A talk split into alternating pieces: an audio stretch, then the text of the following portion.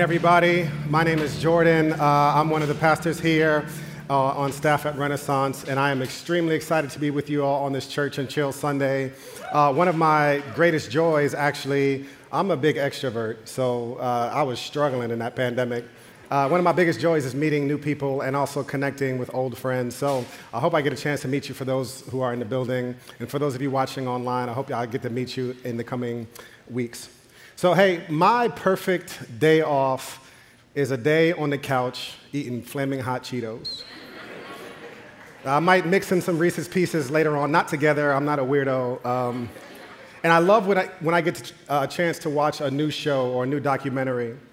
A couple years back, I watched uh, a documentary on Netflix that actually changed the way I saw a really important passage in Scripture.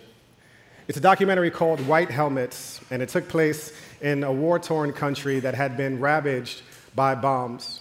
Now, White Helmets described a crew of people who were going on search and rescue missions. And there was this one climactic scene in the documentary that they were in search of a one month old boy.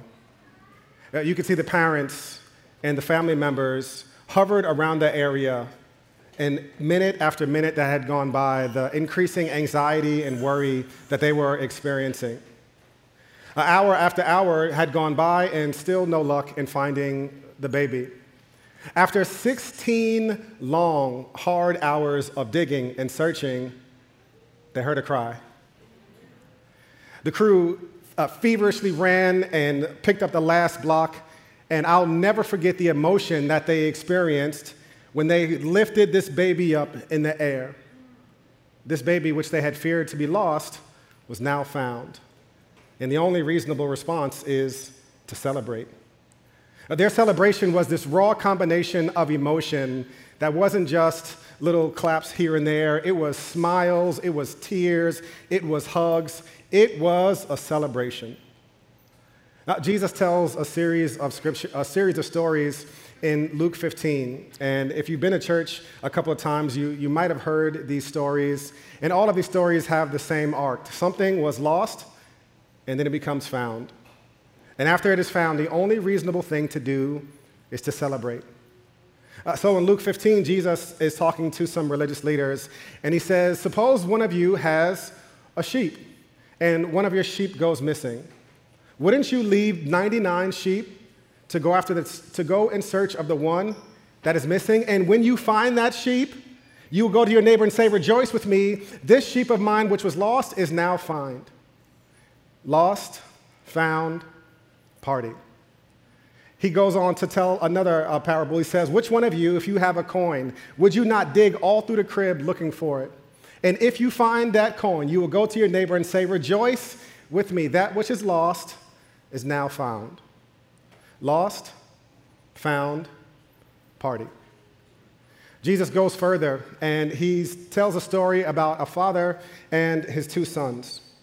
And this son, the, the younger uh, son of his, uh, I'm a younger child, so I kind of resent that a little bit, but uh, the younger child uh, goes to his father and, and, demands his share of the inheritance. He goes to his father and asks for his share, and scripture says that he goes to a far and distant place. He goes to Staten Island with all his father's money.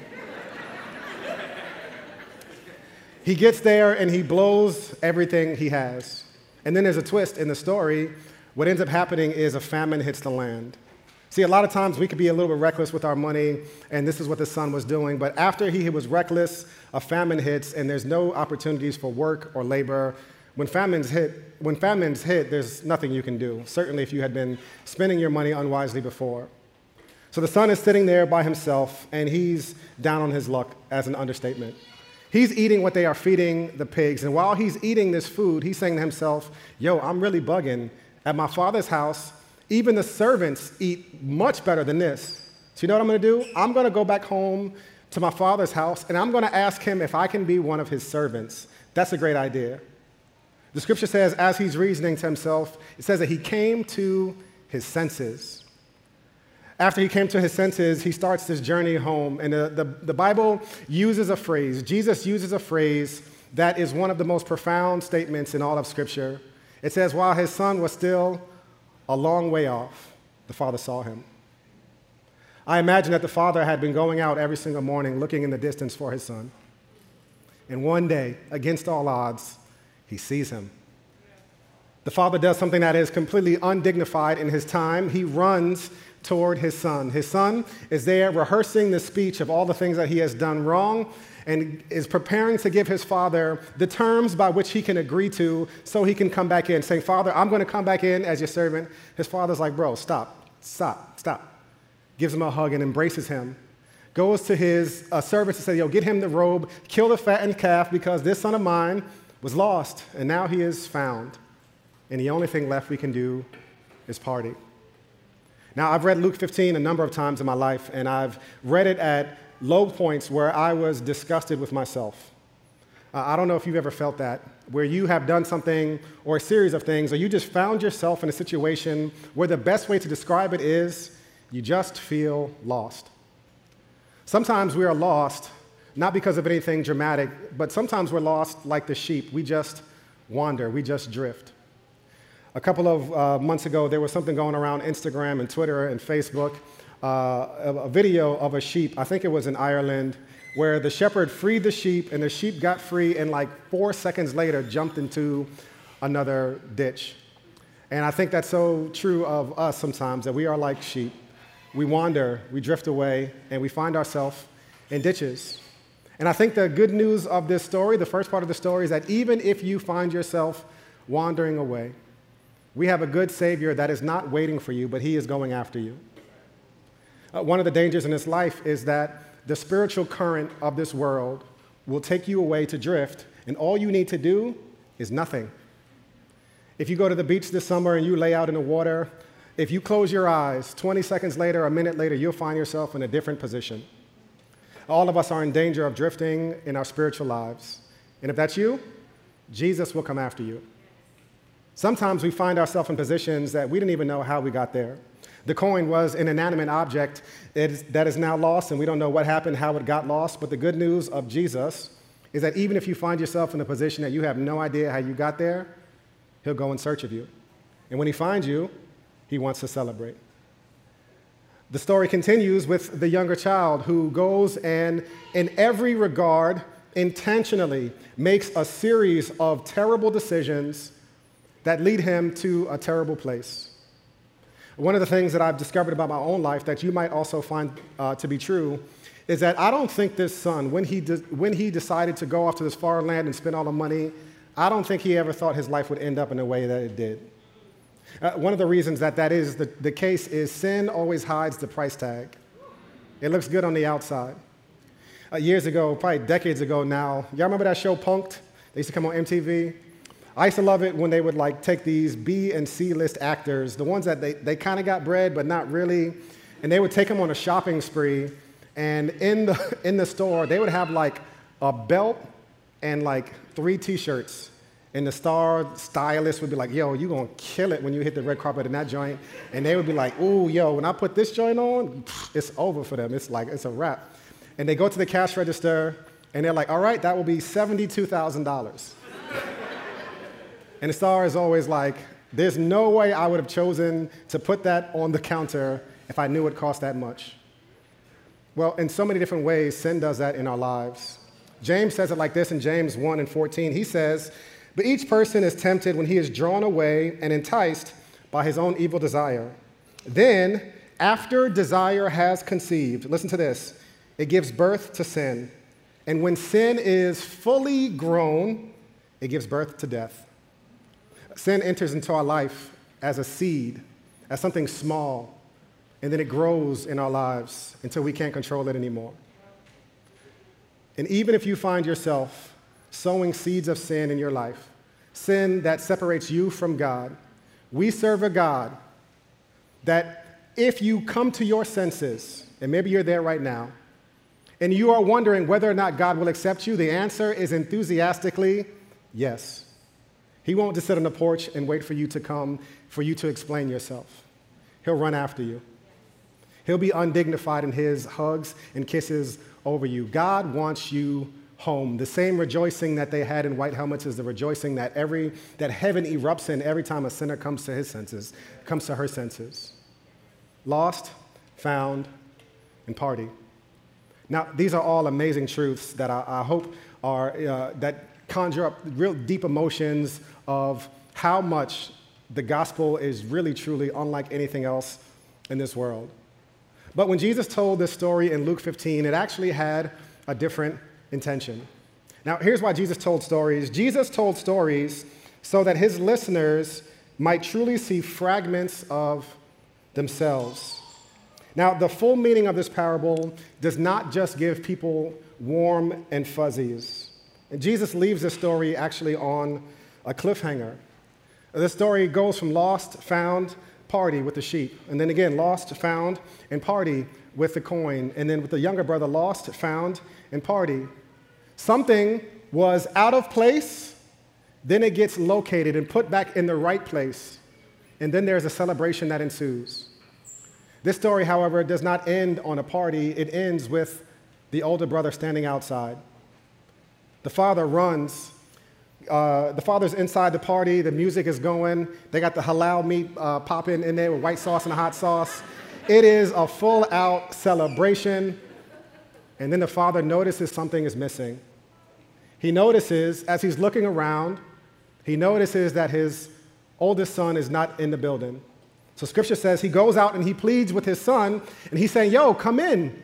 And his brother, he notices that his oldest son is furious and angry. He says, Your younger brother was, he was lost and now he's found. And we had to celebrate. We had to celebrate this. And Jesus leaves this story on a cliffhanger. We don't know whether his oldest son ever got inside the party. Now, why did Jesus tell this story? Jesus told this story and so many others so that we can find ourselves in them. See, this is the, the purpose of a powerful story that you see yourself in it. Now, who was Jesus' audience? Who did he want to see? Who did he want to communicate this to? And we see this in verses 1 through 3. It says, All the tax collectors and sinners were approaching to listen to him, to Jesus. And the Pharisees and the scribes were complaining, This man welcomes sinners and eats with them. So this, so he told them this parable. Jesus tells them a parable to the Pharisees and to the uh, scribes so that they can locate themselves in the story. And Jesus leaves a cliffhanger with the older brother because they are not the coin, they are not the sheep, they are not the younger brother, they are the older brother. Now, I love a good story because it makes you see yourself in it. Years ago, probably decades ago now, one of my favorite movies, John Q, came out. And um, yeah, my pops is right there. He knows what I'm about to say. So John Q comes out, and my dad goes to the movie, um, and uh, he called me and my brother right as soon as the movie was done, and he called me first because I'm his favorite child, and I could tell he had been crying, and it was a one-sentence conversation. He was like, "You know, you would have had that heart, right?" I was like, "Yes, pop." He was like, "All right, now I'll catch you later." that's the way men in my family. That that's that that was deep right there. All right, now, all right, I'll, all right, I'll catch you later. So when you see a good movie, when you, see a, when you read a good story, what happens? You see yourself in the story. Jesus told this story to the Pharisees and to the scribes. They would have never identified themselves with the younger brother. These dudes kept the law to the T. Who they were was the older brother, the ones who were mad that Jesus was talking and eating with tax collectors and sinners. And Jesus was telling them this story because he wanted them to see themselves standing on the outside of the celebration of God's grace. God's grace was standing right there in front of him. The very manifestation in flesh and blood was there to save them, and they wanted nothing to do with it.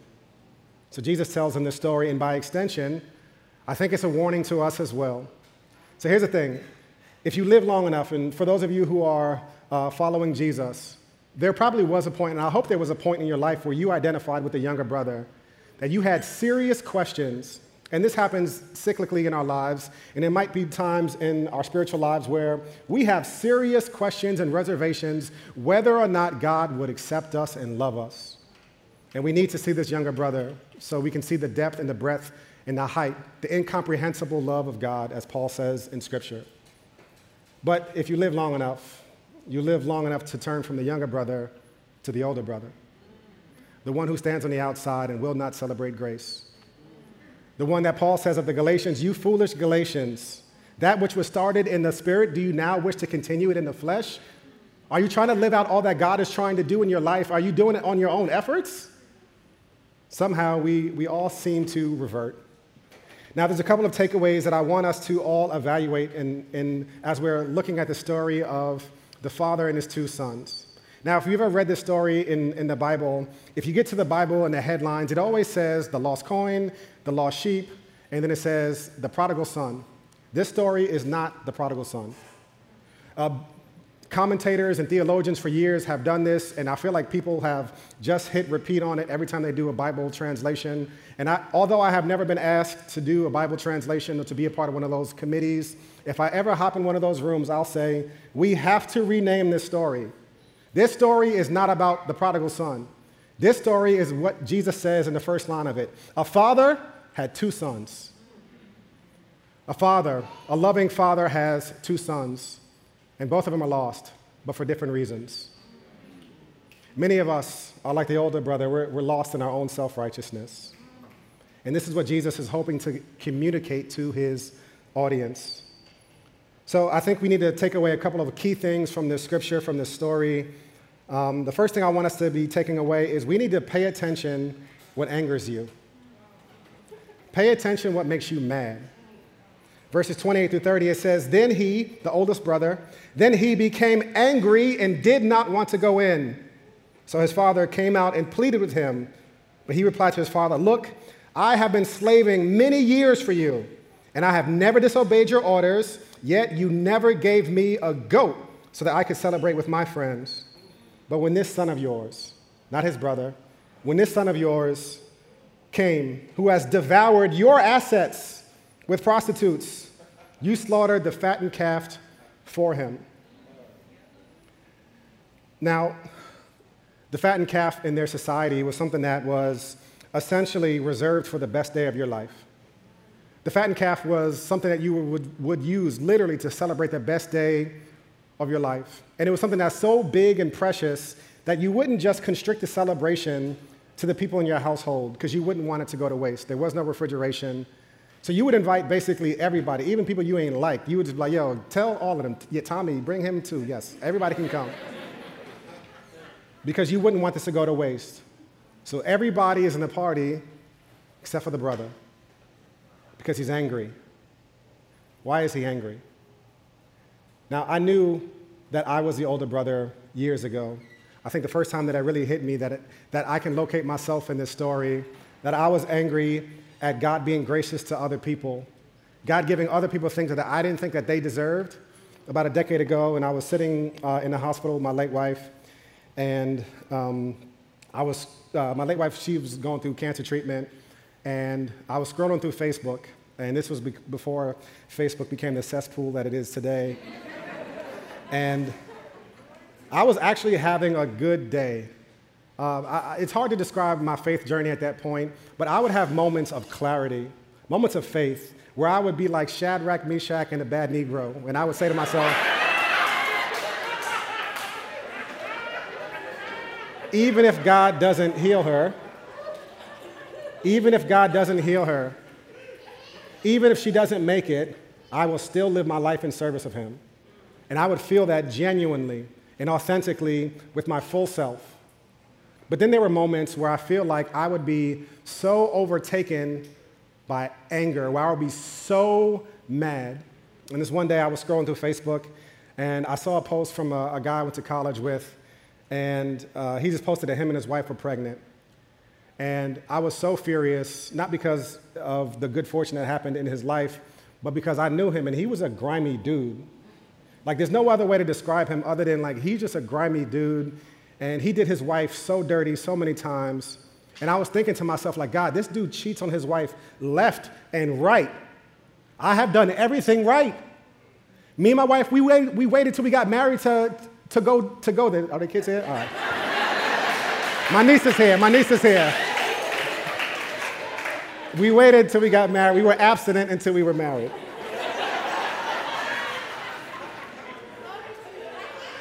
And I was, I was besides myself with anger, thinking to myself, God, this dude is living his absolute best life.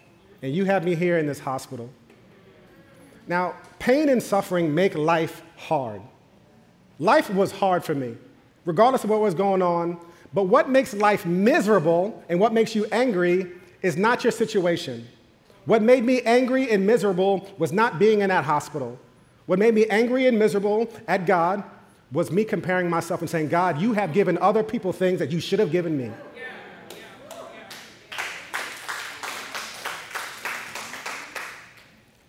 When the older son compares himself to the younger brother and says, This dude has spent all of your money blindly, devoured your estate, it's never coming back, and you're gonna give him the absolute best? How dare you? And he was angry. Pay attention to what angers you. Pain and suffering in life will always be difficult. By the grace of God, you and I can walk through pain and suffering with humility and with grace. And God gives us just enough light for the step ahead. You will be able to persevere and you will be able to hold on because God is holding on to you. However, what will destroy whatever thin thread of faith that you have is self righteousness is when you compare yourself to other people and when you refuse to celebrate grace.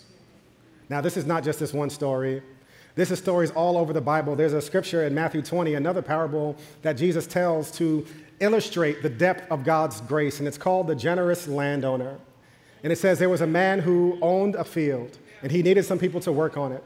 So he goes out at six in the morning and gets some people to work on the field, and these guys are working hard. And then he realizes he needs some more people to work, so that 9 o'clock in the morning, he goes out again and gets more people and says, Come on, we need more people to work. He does the same thing at noon and then again at like 5 p.m. towards the end of the day. And then, like an hour after those last people got there, like at 6 p.m., it says the landowner lined up everybody from the people who got there last to the people who got there first, just so everybody could see what everybody else was getting. And the landowner goes to the first, the people who got there last, and gives them a denarii.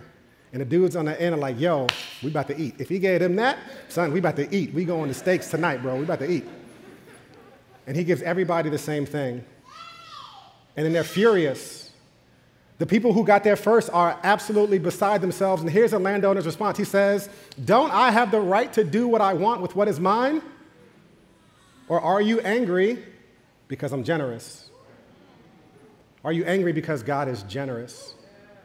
See, that has nothing to do with that has nothing to do with your situation. It's us evaluating ourselves, comparing ourselves to other people. And comparison, the road of comparison only has two exits pride or discouragement. There's only two exits on that road. One of the things that I found myself doing over the years, because I've been like, all right, God, how do I stop comparing myself to other people. Like, how do I actually do that? And there's a scripture in Ecclesiastes that talks about comparing yourself is like chasing after the wind. And what I do in those moments where I'm comparing myself to some other people, I say, Jordan, you're chasing after the wind. When have you ever caught it? Never. And I repeat that scripture to myself over and over again. Me doing this right now is like chasing after the wind. So I would strongly encourage yourself if you find yourself in a position where you're, incur- where you're comparing yourself to someone else and you feel the anger rising up inside of you, tell yourself you're chasing after the wind. So the first thing we need to always pay attention to is pay attention to what angers us. The second takeaway that I want us to be thinking about is to interrogate your motivations.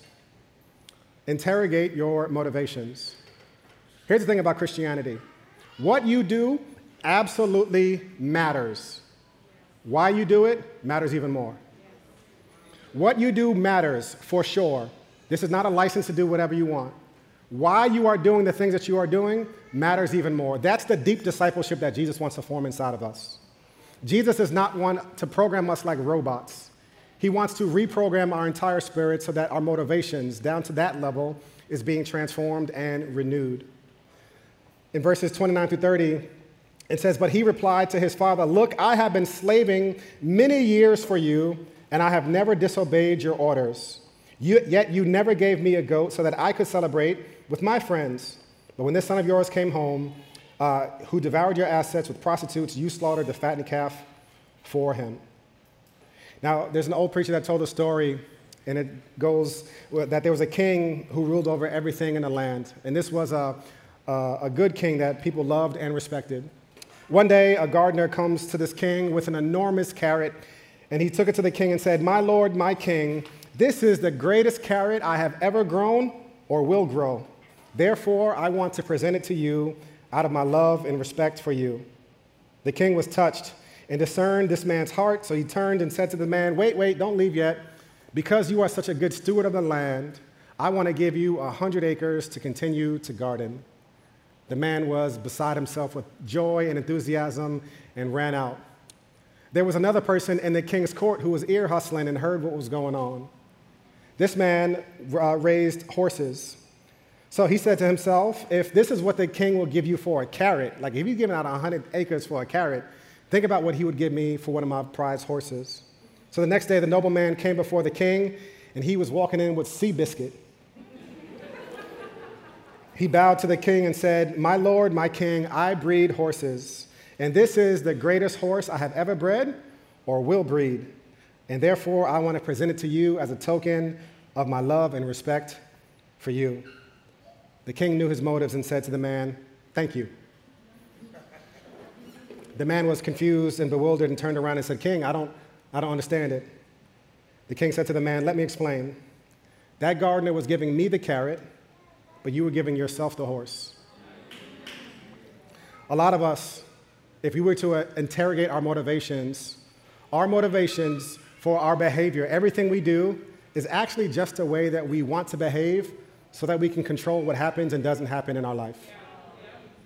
The concept of God's free grace in our lives is something that's actually terrifying. Because if God had to treat us like a taxpayer who's paying taxes for a land, if God had to treat us like a, like a, a, landlord treats a, a tenant who's paying his or her rent on time, then you and I have rights. We have a say in what's going on in, in our life. But if we don't have a say, if we can't earn anything, then it almost feels like we have no control. What the oldest son was doing here was not obeying his father for the love that he had for his father. He was obeying his father, and you can see the words that he uses like, I've been slaving for you all these years. He resented his father. He was just doing it so that he can control his half of the estate. He wasn't doing it for his father, he was doing it for himself. Over the years, I've seen my own mixed motivations.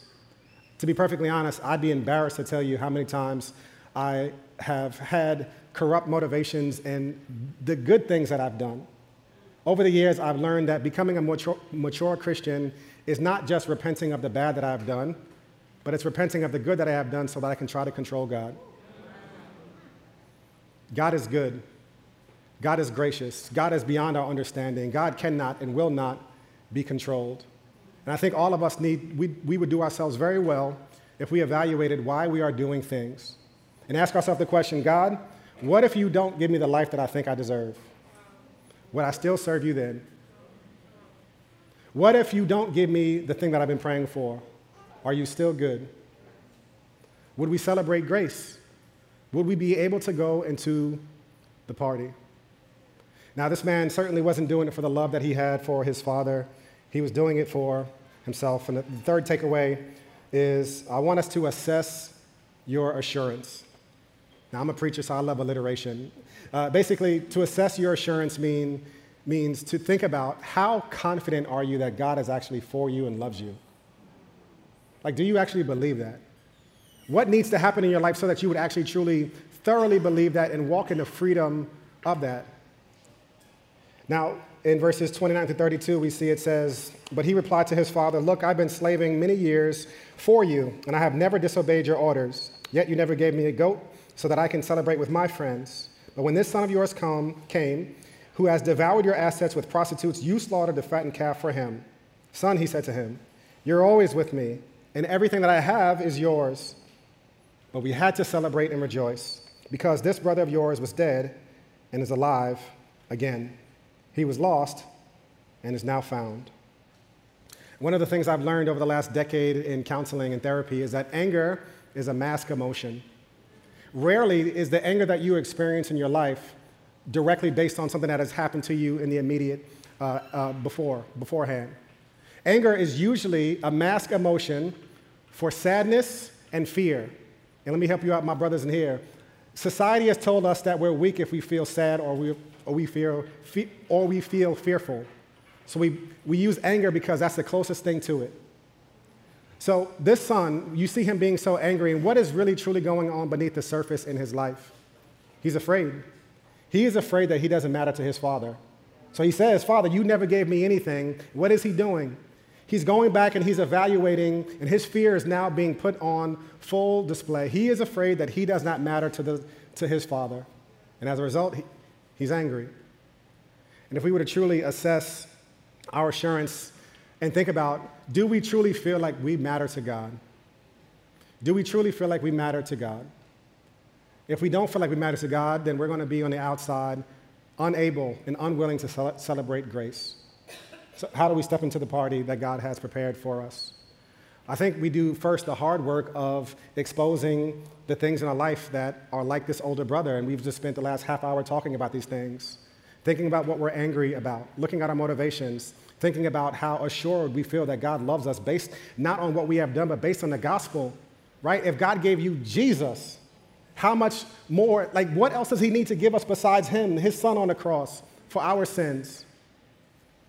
And we're in doing this and assessing our assurance and thinking about how uh, assured we are in what God has done for us in Christ, I think it will expose a lot in us. But we can't just stop in exposing stuff. I think we also need to really celebrate grace. What is grace? Now, a lot of commentators have said that Jesus is actually the true older brother, and what the people would have been expecting to hear in the part of the story when the younger brother goes off is they would have been expecting to hear that the older brother went after his younger brother. But he didn't do that in this story. But Jesus is the true older brother that John 1 says came down and put on flesh in pursuit of us. There's a story in Time magazine that took place in the Vietnam War. And during the war, there was a man who was shot down behind enemy lines, and he was missing in action. His American brother sold everything that he had and went to Vietnam in search of his brother. When people in the jungles uh, heard him uh, heard about him, the villagers and the enemy soldiers, they heard his story and they respected him, so they let him walk around. Now, this man, at the risk of his life, went in search of his brother to bring him home, and he was able to. Now, the story of the gospel is that Jesus heard that we were behind enemy lines, and he put on flesh, not to be served, but to serve, and to give his life as a ransom for many, not at the risk of his life, but at the cost of his life. He came in pursuit of us behind enemy lines and he did it because he loves us. And he brought us home, back home with our Father. Now, you and I need the gospel not just every single week or come to church on Sunday. We need it every single day. We need to be rehearsing it over and over and over again because that is the only thing that will soften our hard hearts to be able to celebrate God's grace. Now, let me tell you something about uh, God's grace. What we've seen in this story so far is that one sheep gets more attention than 99. One hour workers get the same paycheck as 12 hour workers. Grace is terrible math. And as long as you are trying to understand God's ways, which are higher than our ways, and God's thoughts, which are higher than our thoughts, in the merit of meritocracy, grace will always frustrate and confuse you. So we need God's grace to wash over us every single day, to see ourselves not as dirty, wretched sinners, but foreknown, predestined, called, justified, and glorified. God's people who he came on a mission for. So I want to pray for us that God, in his infinite wisdom, will be gentle with us, older brothers and older sisters. So, God our Father, I thank you for awareness. Lord, I pray for my brothers and sisters who are feeling a heavy heart right now. Lord, I pray that they don't feel any shame. I pray that they would see what the enemy has been trying to do in their lives and in that, Lord, they, they can see your hand guiding them along the way, guiding them away from self righteousness. Father, I see how ridiculous my self righteousness is, and I repent. I pray that you would forgive me and forgive us for all the ways we trust in ourselves. We try to manipulate you. We don't trust and, and accept your goodness for us.